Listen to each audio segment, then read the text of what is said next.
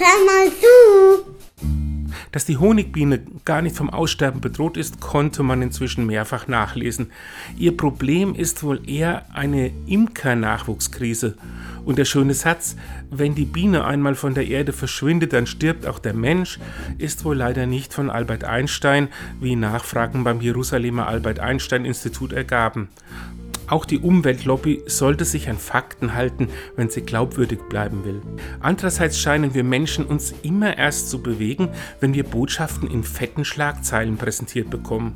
Und so wurde das Imkersterben dadurch erst einmal gestoppt. Die Honigbiene eignet sich halt auch gut als Sympathieträger. Biene Maya lässt grüßen.